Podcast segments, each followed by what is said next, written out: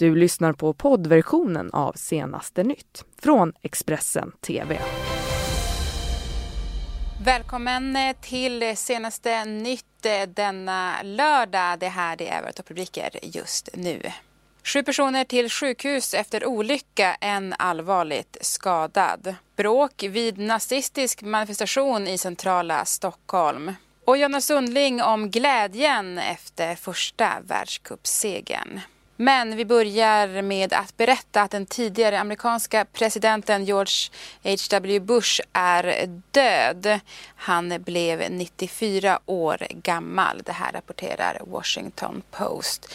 Mer om detta såklart på Expressen.se. Sju personer har förts till sjukhus efter att en bil har kört av vägen på länsväg 162 i Munkedals kommun och en person uppges vara allvarligt skadad. Räddningstjänsten fick in larmet strax innan midnatt. Personbilen ska då av okänd anledning ha kört av vägen och voltat. Sju personer befann sig alltså i bilen och samtliga har nu förts till sjukhus. En förundersökning om vårdslöshet i trafik, vållande till kroppsskada och misstänkt drograttfylleri har inletts och bilen har också eh, tagits i beslag för teknisk undersökning. Det rapporterar polisen. Så till det storbråk som utbröt vid en nazistisk manifestation som hölls i Kungsträdgården i centrala Stockholm under fredagen. Det var med anledning av 300-årsdagen av Karl XIIs död då, som den nazistiska organisationen Nordisk ungdom anordnade en manifestation i Kungsträdgården och enligt polisen uppstod det bråk när personer som sympatiserade med manifestationen drabbades samman då med motdemonstranter. Expressens Nicola Miri var på plats och kunde ge den här rapporten. Vi ska säga att senare i inslaget hör vi också polisen. Det hela började ju på Humlegården, eh, cirka 10 minuters eh, promenad härifrån där Nordisk ungdom träffades. Och de ställde upp sig i par för att sedan marschera mot eh, Kungsträdgården och där då efter cirka 10 minuter så, så så var motdemonstranterna redan på plats och eh, läget då var, var under kontroll men det var ju efter cirka 15 minuter som det började bli mer och mer kritiskt. Motdemonstranter som kastade in knallskott eh, eh, och tog sig in genom av, polisavspärrningarna och sedan blev det ju lite tumultartat där men polisen skulle jag vilja säga fick kontroll på läget ganska så fort. Mm, det var ju två grupperingar som, eh, som ni sa tidigare, kastade, kastade knallskott eller liknande på varandra under en kort period. Eh, ingen person, vad vi vet, skadades under den eh, konfrontationen. Då. Ehm, men gripanden ska ha gjorts. Berätta eh, vad, vad, vad detta rör sig om. Två personer har gripits. Eh, exakta brottsrubriceringen kan jag inte riktigt men eh, gissningsvis kan det vara våld mot tjänsteman och brott mot knivlagen så kan vi berätta att en ladugård in till E4 i Norrköping är helt övertänd och räddningstjänsten kommer därför att låta den här byggnaden brinna ner till grunden. Det var vid halv fyra natten mot lördag som larmet kom in till räddningstjänsten men när de kom fram var byggnaden redan övertänd. Nu arbetar man med att förhindra att branden sprider sig. Den här ladugården ligger ju då ut med E4 och branden gör att under den tidiga lördagsmorgonen här så är det reducerad hastighet just på vägen. Det ska inte vara någon som har skadats i den här branden. Vid halv fem-tiden på lördagsmorgonen så meddelade räddningstjänsten att byggnaden nu rasat ihop och att man fortsätter bevaka en byggnad som är belägen i närheten av den här ladugården då som brinner. Så politik, för på måndag kommer ju talmannen och Stefan Löfven hålla en pressträff Eh, och meddela då eh, vilka som ska ingå i Löfvens regering. Man kommer sen att rösta om honom i statsministeromröstningen på onsdag. Om nu då inte Stefan Löfven begär mer tid av talmannen för att hinna förhandla med Centern och Liberalerna om de krav som de har ställt eh, för att eventuellt kunna släppa fram honom. Socialdemokraternas partistyrelse träffas här i helgen på partiets kursgård Bommersvik utanför Södertälje. Men partiet uppger att inga beslut kommer att tas röstar om de tuffa kraven från Centern och Liberalerna utan det är ett beslut som eh, S-ledaren själv ska ta. På fredagen hösttalade också eh, Kristdemokraternas partiledare Ebba Busch Thor i Stockholm. Där gick hon hårt åt Stefan Löfvens plan på just en mittenregering. För oss kristdemokrater så råder det ingen tvekan. Förtroendet för Stefan Löfven är förbrukat. Och det är värt att notera att trots fyra år som statsminister så har han inte ens kunnat leverera på de löften som han gav i förra valrörelsen. Och nu tror man att han ska kunna leverera på borgerliga vallöften. Om en socialdemokratisk statsminister inte ens klarar av att leverera socialdemokratisk politik, då tror jag att han är ännu sämre skickad på att leverera borgerlig politik.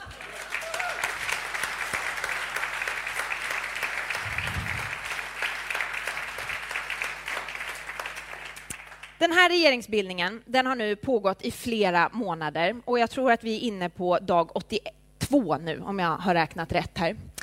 Och jag tycker att det är sorgligt att se hur processen har fått delar av den chattrande klassen att faktiskt tappa all känsla för rim och reson. Tanken på att Socialdemokraterna nu skulle förlora makten har alltså fått både partiet och dess anhängare att passera gränser för anständighet. Mm, och under fredagen så presenterade också moderatledaren Moderaternas budgetmotion och på den pressträffen så passade han också på att säga att Centern och Liberalernas sakpolitiska krav de skulle komma bättre fram i en borgerlig regering. Nästa vecka så går ju Stefan Löfven upp i, i den andra av fyra möjliga statsministeromröstningar. Och varje parti bestämmer ju själv hur man tänker rösta i den, i den omröstningen. Centern och Liberalerna har lagt fram omfattande eh, krav med tydlig borgerlig politik som villkor för att eh, tolerera en sån regering. Sakpolitiskt är det helt rimliga krav. Eh, jag tror att förutsättningarna att driva den sortens politiska krav är större i en borgerlig regering än i en socialdemokratisk regering. Vi tror att allianspolitik görs bättre rättvisa helt enkelt i en alliansregering än i en socialdemokratisk regering. Och mer politik, för i helgen så samlas Sverigedemokraterna för kommundagar i Västerås. Och Sverigedemokraterna har ju spelat en huvudroll här under regeringsbildningen eftersom att hela Alliansens spricka handlar ju om hur man ska förhålla sig till just Sverigedemokraterna. Partiets ledare Jimmy Åkesson han förklarar här om vilka kontakter som just nu finns mellan hans parti och Moderaterna. Det är ju en definitionsfråga. Kontakter finns ju hela tiden men inte på partiledarnivå. Eh, däremot så är det, det har jag sagt nu i några veckor sedan riksdagsarbetet satte igång på allvar, att det har blivit avsevärt lättare för våra ledamöter i utskotten att, att diskutera eh, politik med framförallt Moderaterna och Kristdemokraterna. Vad tänker du om att moderatledaren Ulf Kristersson sagt att det är fel att samarbeta med er på alla nivåer, alltså även i kommuner och landsting? Jag tycker det är ett jättekonstigt ställningstagande. Jag tycker det är en märklig inställning därför att nu, eh, nu har jag ju sett med egna ögon hur ett sådant samarbete faktiskt kan fungera. Hur, hur, hur ödmjuk inställningen från alla parter har varit i de här samtalen. Man har, man har givit och man har tagit, både i fråga om person, alltså rena uppdrag men också politiskt. Eh, det är många som säger till mig att Ulf Kristersson borde lära av Sölvesborg, och Bromölla, och Hörby och Trelleborg och vilka ytterligare kommuner det nu handlar om moderater. Ja, det också. Mm, så lät det alltså i den eh, intervjun och vill man höra en längre intervju med SD-ledaren Jimmy Åkesson så kan man göra det på Expressen.se. Så ska vi gå utrikes, för just nu pågår ju G20-mötet i Argentinas huvudstad Buenos Aires och på plats finns några av världens mäktigaste ledare, bland annat USAs president Donald Trump. Men något som blivit eh, väldigt uppmärksammat eh, under mötet är en high five mellan den ryska presidenten Vladimir Putin och den saudiske kronprinsen Mohammed bin Salman. På bilderna som alltså uppmärksammats väldigt mycket så ser man alltså hur de gör en high five mot varandra och ler eh, också då på de bilderna. En som log lite mindre det var Storbritanniens premiärminister Theresa May. Hon träffade kronprinsen för ett enskilt samtal där hon tog upp mordet på den mördade saudiske regimkritiska journalisten Jamal Khashoggi.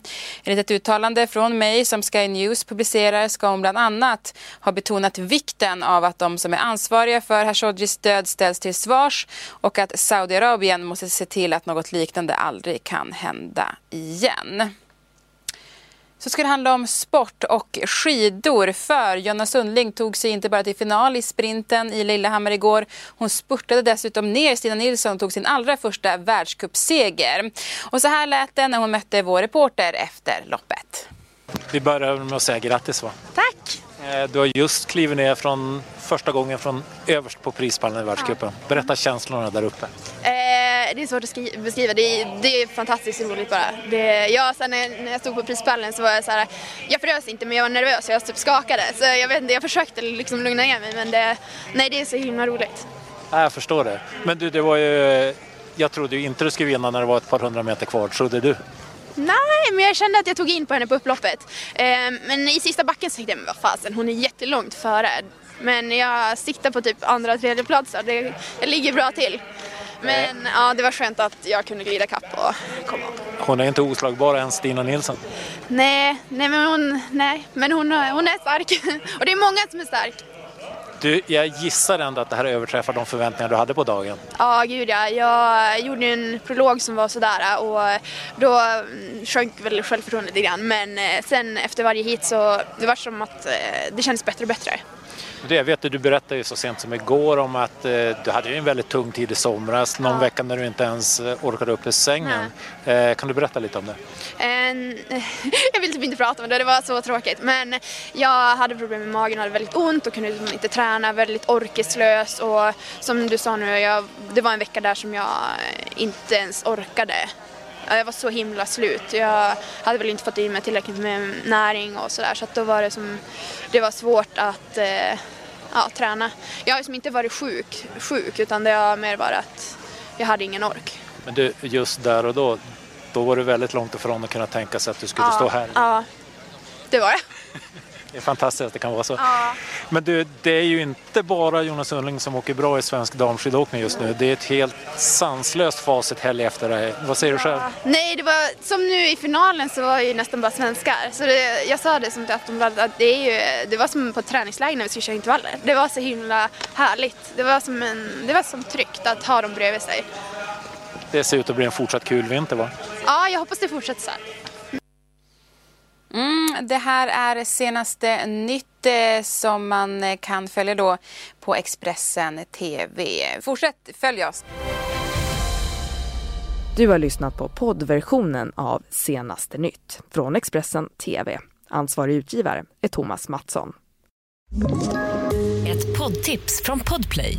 I fallen jag aldrig glömmer djupdyker Hasse Aro i arbetet bakom några av Sveriges mest uppseendeväckande brottsutredningar går vi in med hemlig telefonavlyssning och, och då upplever vi att vi får en total förändring av hans beteende. Vad är det som händer nu? Vem är det som läcker? Och så säger han att jag är kriminell, jag har varit kriminell i hela mitt liv men att mörda ett barn, där går min gräns. Nya säsongen av Fallen jag aldrig glömmer på Podplay.